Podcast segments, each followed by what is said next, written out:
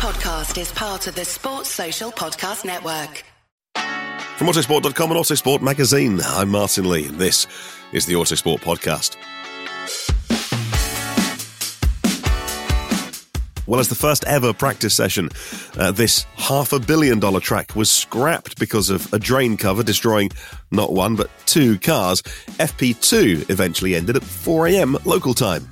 In front of empty grandstands, the shots emerged online of fans being ejected by police as the later running meant that the regular security and hospitality staff had clocked off. Well, to tell us what happened, what the teams have said, what the drivers have said, what the organisers have said, and actually what happened on track, is the editor of Autosport.com, Haydn Cobb. Haydn, welcome back to the podcast.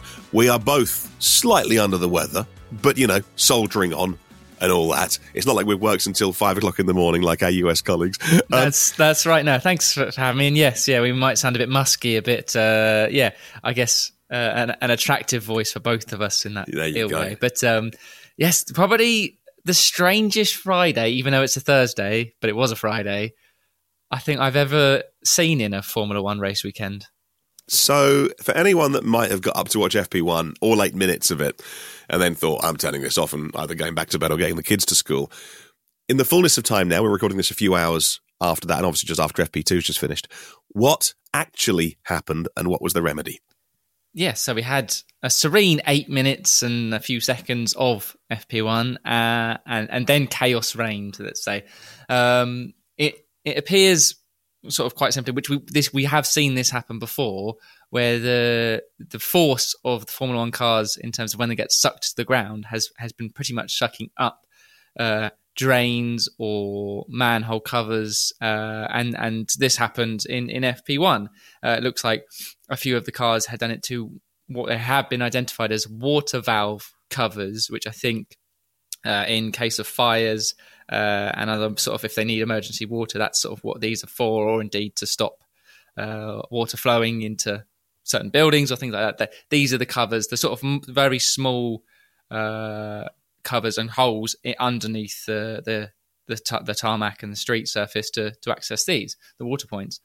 Um, and it seems like basically these uh, points were not tested, or it was impossible to test them because you didn't have the F1 cars before FP1 on the track, but they weren't properly checked over in terms of would they be able to withstand uh, Formula One cars running over them at high speed with the high forces uh, applied to them. Uh, because yes, as you said, within eight minutes, that was it. Uh, one had come off. It was the unlucky uh, driver to get, I guess, the worst outcome of it was Ferrari's Carlos Sainz. It literally shot through the underside of his car. Apparently, there was a, a hole in his cockpit caused by by this, um, and it wrecked his chassis, uh, parts of his uh, power unit, and his sort of sa- safety cell as well. Like, huge damage to the car. He is thankfully okay, um, and another one to suffer sort of damage in terms of they had to change the chassis, but nothing else was uh, Alpine's Esteban Ocon.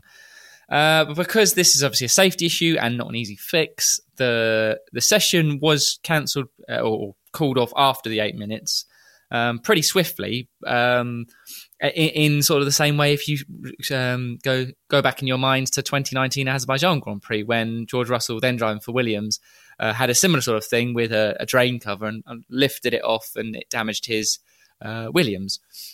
So this sort of event has been seen before in Formula One. It's it's obviously not uh, ideal. But the I guess the problem, the first problem we had was the sort of lack of communication and sort of clear cause of what had happened, and, and it was very clear that the FIA were piecing part the information in real time. They weren't sure what had caused it, where it was, and indeed there where when they did identify that, where these water valve covers were.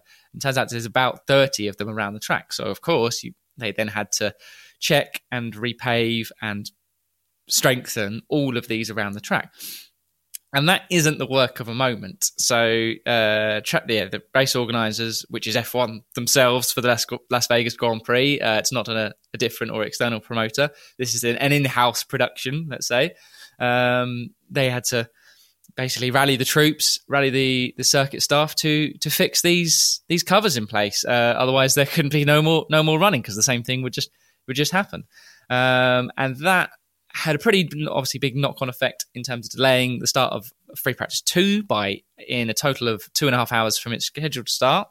Um, but Formula One also extended FP2 uh, to from the normal 60 minutes to the full nine to a full 90 minutes uh, to make up for the lost running from uh, free practice one. Uh, but this again had a knock on effect uh, in terms of because this is a night race and they're running extremely late, as an F- FP2 was scheduled to run at midnight start time, local time. Um, it meant that that session started at half two in the morning. And as you alluded to in, in the intro bit there, that uh, the as it turns out, the security staff and, and hospitality staff, yeah, they their scheduled day and their working hours were done by half one as as as planned. And uh, I, I, imagine it's not the work of a moment as well to to suddenly get them to sign on for another three four hours of overtime uh, in the middle of the night. So that's why the fans, unfortunately, and this is the the big sort of new problem that's come out of all of this uh, had to be escorted out, and there was some very unhappy fans. They've obviously paid a lot of money. They've travelled a long way, some of them, to to to witness the first ever track action of the Las Vegas Grand Prix, and uh, they, in terms of what they saw in the flesh, they got eight minutes of FP1 and then saw none of FP2 tickets were anything between you know four hundred dollars uh, for a general admission ticket, just sort of walk around. Uh, I gather you maybe got a seat for that. I'm not sure, um, but into the thousands. And um, one of the YouTubers who I follow, well, he's far more than a YouTuber, of course. Legend in Formula One, Kym Illman, great photographer. He actually made a, a Thursday, no, he made a Friday video, um, and was talking about how he saw Paddock Club and the hospitality. Now, these people have paid tens of thousands in some cases um, just sort of kettled in in spaces. Some of them not allowed to leave, some of them not allowed to re-enter because they left during the long break. And and of course, you know, it doesn't matter, doesn't matter what price you've paid for your ticket. I'm sure we'd all love to be in the you know the fancy seats at times, but firstly, you, know, you need to be treated well, communicated well by any sporting event organizer. Um, but we you know we feel for the fans, and we hope that they the right thing is done by them. There was a shed, there was a statement released by Formula One, the organisers, and uh, the Las Vegas Grand Prix uh, that said there's no higher priority than the safety and security of drivers, fans, and staff alike. Uh, the additional measures required to fix the track required multiple hours to complete, which led to a delay in the race schedule, the lateness of the hour, and logistical concerns of the safe movement of fans and employees. LVGP made the decision to close the fan zones prior to FP2, with a full round of practice successfully completed LVGP looks forward to providing a safe and entertaining race weekend for all. That was their statement. Um, and again, I probably would err on the side of those on social media who have been critical sometimes of corporate responses. I'd love to see the word sorry in there, but I imagine that statement had to be signed off by a million and one lawyers in the land of the lawsuit. I think they've had to be very careful what they say. So I'd hate to be in that situation. Really horrible for all involved. Obviously, it's nobody's fault either but the fans have really suffered today. A bit like points deductions for football teams. The only ones that it really hurts are the fans at the end of the day because they did nothing wrong. Uh, but that's a different subject of breaking news today as well. I'm not an Everton fan, by the way, but another thing that really say, I bothered. thought you were, Martin, the way you led into oh, no. that. No, no, no. Norwich fan, I'm afraid. Uh, I say I am afraid as well. What a terrible season. But, um, but, but it's that things like that where the fans get hurt and you think, but the fans did nothing wrong in this case. Is there not a better way to resolve these things. But as you say, staff were, uh, it's not the work of a moment to then, as people on social media suggest, well, just give all the staff overtime. It's just not that easy.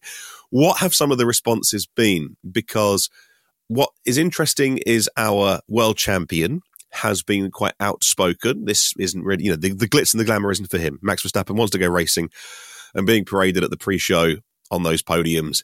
Some of the drivers in their element, he personally didn't like it. Um, he has been quite outspoken against, uh, and he says this is fine. He, he's here to go racing. He's not been critical of it, but he just said that the showbiz side isn't for him.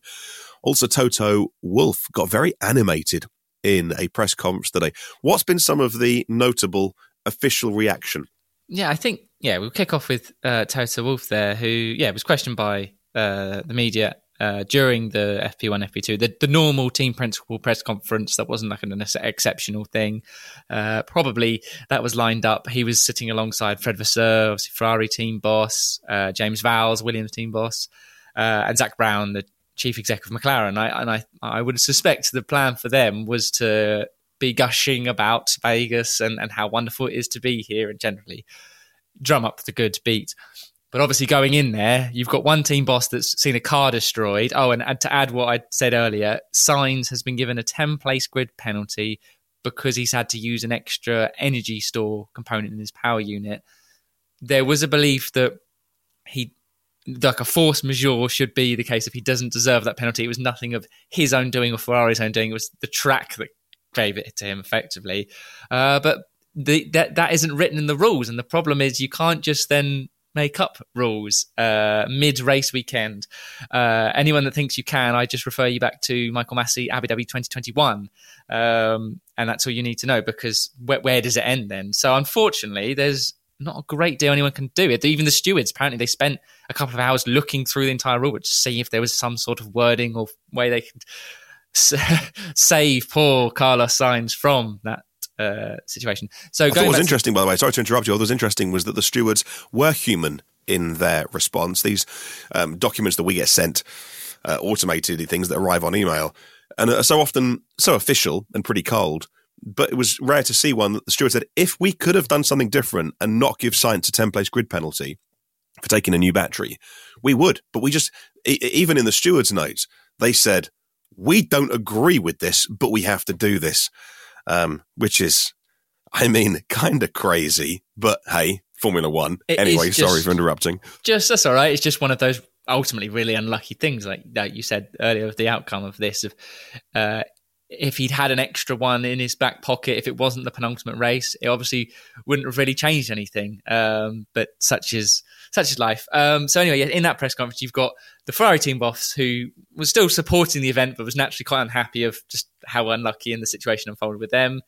Toto Wolff equally was trying to drum up business and, and saying, "Isn't this a bit of a bad look for F1?" And and yeah, was getting quite quite animated, quite unhappy with something. I think the lining of, of questions and yes, it was it was interesting to sort, to sort of see the F1 teams coming to the defense of F1 and, and, Las Vegas Grand Prix, and yeah, I think I think it was um, interesting to see where where this takes us as the as the weekend progresses. In terms of the drivers, uh, I, they're mostly all just I think knackered from a very long day. As you said, finishing at, at 4 a.m. It was something closer to a uh, Le Mans 24 hours night stint. Uh, that 90 minute practice session, something that we know that Alonso and Hulkenberg would have had experience from in terms of actual Le Mans.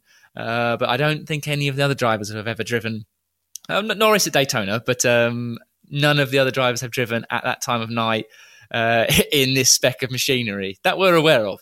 So yeah, that was that was something else. Um, but but to to his credit, Daniel Ricciardo, who is probably Vegas's number one fan, as he famously dreamt of a Las Vegas Grand Prix many years ago, he did say it felt strange and quite sad that there were no fans for for the FP2 because of the scenario that we mentioned earlier. And and, and I think yeah that that will be the the main problem that that Las Vegas will want to to solve is is whether they somehow reimburse the fans that lost out on, on Friday that ultimately only saw yeah, eight minutes of live track action um, and generally sort of soothe and pacify these these problems because as you said a lot of people paid a lot of money to to watch this and and, and lost out uh, but yes, overall, it was just one of those very odd, strange FP2, a bit of like the throwback to the COVID seasons where there were no fans around and it was just, yes, yeah, very, very sort of select media. There was even a bit of miscommunication, I'm told, uh, by those trackside,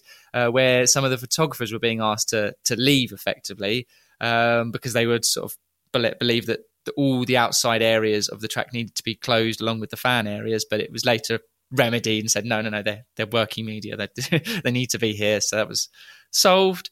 Um, but yeah, so a very odd and strange night uh, in Vegas. Uh, I, I, was on the live text commentary for that eight minutes of FP1 and said, expect the unexpected. But even I didn't see any of that coming today. Wow, yeah. Uh, to mention that Kym Illman video again that I watched on uh, YouTube, uh, which he made about midnight uh, local time, he said that uh, he was they tried to evict him from a, the photographer's area because one of the stewards not stewards one of the, the officials said you got to have a blue wristband. And he said no no no i've got this tabard i'm allowed to stand here and i've got this permanent pass around my neck and this is the spot i'm allowed. And they tried to remove him. He made them call their superiors and came back and said oh no you're allowed to be here.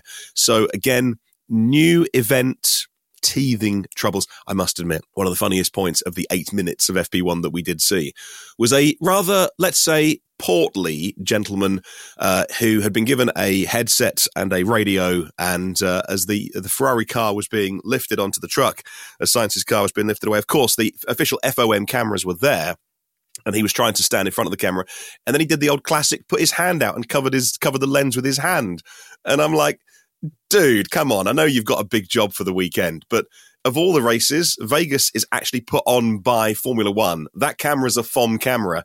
They're allowed to be there obviously and it just made me like i laughed I, out loud I totally agree. It was it was sort of a remarkable, especially with the clothing he was wearing and therefore what his, his role was in the pit lane. It was like, what what are you, what are you doing? It's, it's Dude, your it's, it's effectively fine. your colleague that you're trying to stop working. It was Yeah. very strange, but it was awesome, like proper paparazzi paparazzi moment. I'm like, no, I, that's great. I loved it. Yeah. Hey, look, we did get an FP2. We did get a top three of Charles Leclerc, Carlos Sainz, and Fernando Alonso. Something for the Ferraris to cheer, and we'll get onto that in just a moment. But first, the podcast today is thanks to NordVPN. Well, NordVPN's defense shields your private data when you're on public Wi Fi and puts laps on the competition by blocking malware and phishing attempts. Simply, you can't do without it. Plus, when the lights go out on the grid and you're hunting for that exclusive race coverage of whatever series you follow around the world that might be just beyond your reach, NordVPN is like your virtual pit crew, switching your location to put you trackside anywhere in the world and accessing that stream. And it doesn't end at the checkered flag. With NordVPN, you can stream your favorite shows and movies at top speeds with no buffering. In fact, I used NordVPN recently to watch some driver interviews on social media, which actually were even locked down to not be available in the UK. Come on, it's a social media channel. But I couldn't watch the really interesting interviews. And I realized hours later that I'd left my NordVPN connected and I'd been streaming stuff all day and I'd noticed no difference in my internet speed. That's how quick it was. To grab yourself a huge discount off NordVPN, go to nordvpn.com slash autosport F1. That's nordvpn.com slash autosport F1. Our code gives you four additional months for free on a two-year plan. There's no risk with NordVPN's 30-day money-back guarantee. Link in the episode description below. Now, let's talk about that finishing order. Something for the Ferraris to cheer. Leclerc, Sainz, Alonso top three, as I mentioned, and then Perez, Bottas, the top five. And then finishing off the top 10, Verstappen, Hulkenberg, Stroll, Hamilton, Albon. Not a great showing for the McLarens and not a great day for the uh, Alpines. And uh, a few different aero solutions being tried out there. What can you tell us about what happened in FP2? yeah, so that was the one that that, that mattered in terms of when everything got going and we were able to really sort of see how the cars uh, performed on track and, and generally yeah where where everyone's at. And it was a, just a huge learning experience. And I, and I and I think um, given that it was making up for lost time that having a full 90 minutes and it was totally uh, uninterrupted as well with no red no red flags no no issues uh, by and large a few spins here and there but nothing nothing to to write home about let's say. Um, it was clear that I, I think Ferrari know they've got a, a competitive package. It's which is probably doubly painful for the, the Sainz and the grid penalty that he's he's now going to have to take on. They say Leclerc uh, leading leading Sainz at the top of the times. Um, it's it's an interesting circuit in terms of like you said, where where it sits in terms of its similarities with others. It's got a bit of a Baku about it, but it's very long straights and and sort of yeah. Then the ninety degree corners, which uh, we did see when uh, a long time ago, obviously earlier this season, but we did see Leclerc get poles and and lead before eventually being reeled in by the the Red Bulls um, on that race uh, weekend.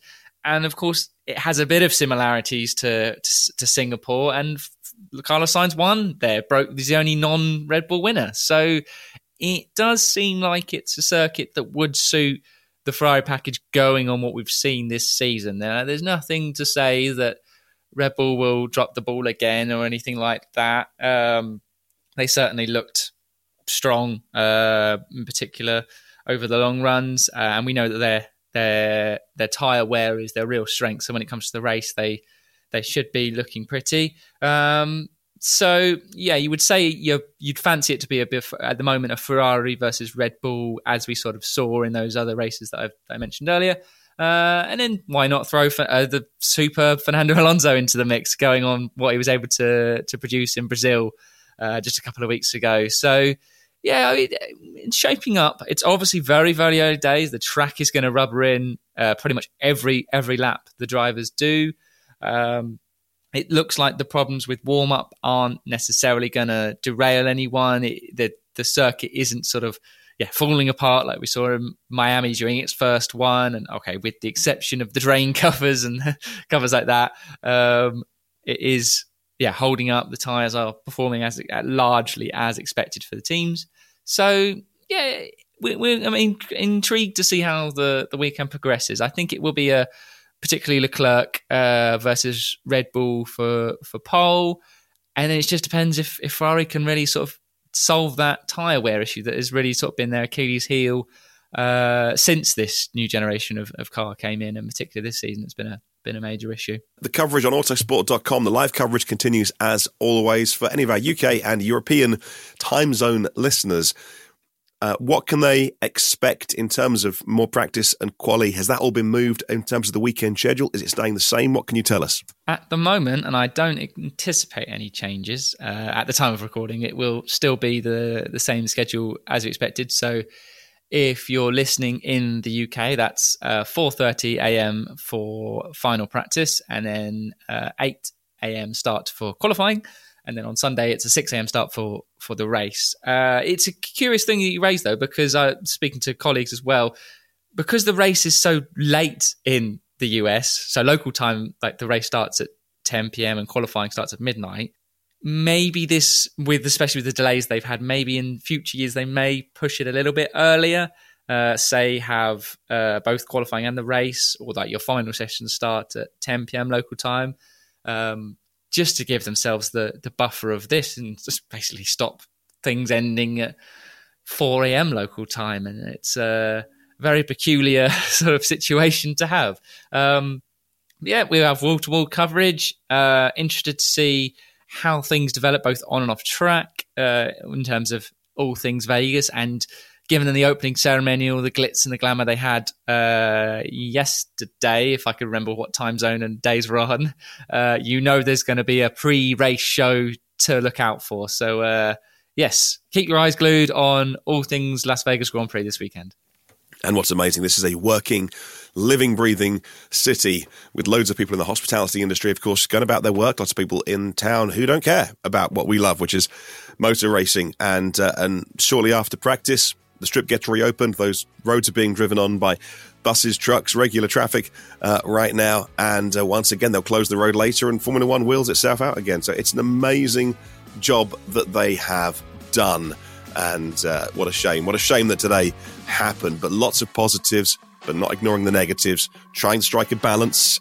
Uh, on this podcast. Hopefully, we've done that. Thank you for listening. Make sure you are looking out for our YouTube coverage, obviously, coverage online, autosport.com and the rest of our podcasts over the weekend. Thanks for listening, and we'll catch you on the next one.